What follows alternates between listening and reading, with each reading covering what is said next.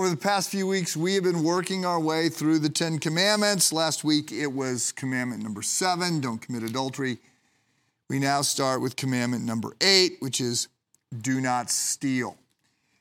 When I was 7 or 8 years old, a friend and I went to the, we used to call it a dime store. I don't think there's dime stores. There's the dollar store, but went to the dime store and we stole some candy bars. And we got away with it. So about a half hour later, we went back and stole some more. And we got away with it again. So about a half hour after that, we went back a third time. And this time we got caught. And the good news is getting caught saved me from a life of crime. I have long been thankful to the store manager who had both of us convinced that we were about to go to jail for the rest of our lives. And he scared me onto the straight and narrow path. Now, that's the good news. The bad news is I have subsequently broken the Eighth Commandment many times. The Eighth Commandment reads, you shall not steal. So I've not kept it, not by a long shot. Before you are scandalized by that, I am going to say, pretty sure you have as well. Now, this may be surprising. Most adults, I think I saw a survey that said 86% of adults say that they are bulletproof on this commandment. They've not stolen. Jesus would beg to differ. Jesus had a lot more to say about money than he did about sex. And he makes it pretty clear that, that this commandment is it just has broader applications than you might think.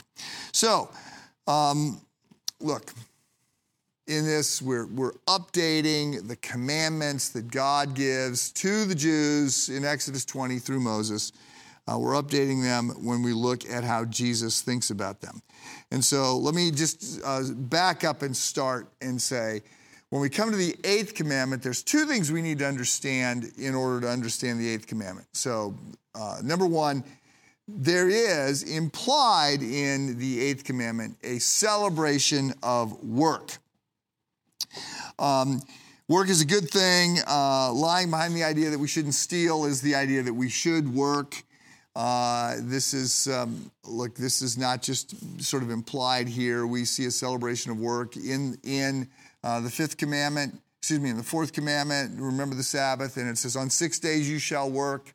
And there's other passages in the New Testament that will talk about the goodness of work and how we need to work. If you don't work, you don't eat.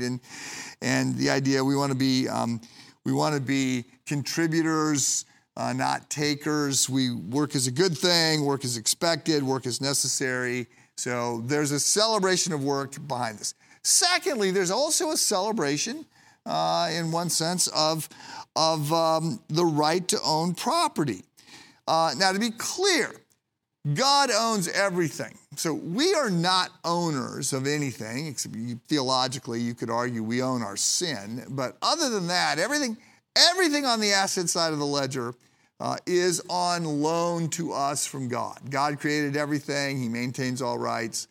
And we are just temporary stewards of his stuff, expected to use those things in ways that reflect his heart and his commandments.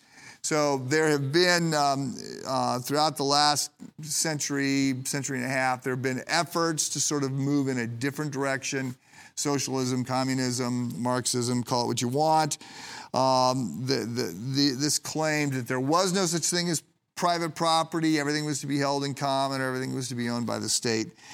These experiments have failed radically, and I would argue that while capitalism is the best of the options, it's got its problems. I would argue that Marxism fails because it doesn't understand human nature, and it ascribes to the state rights that the state should not have.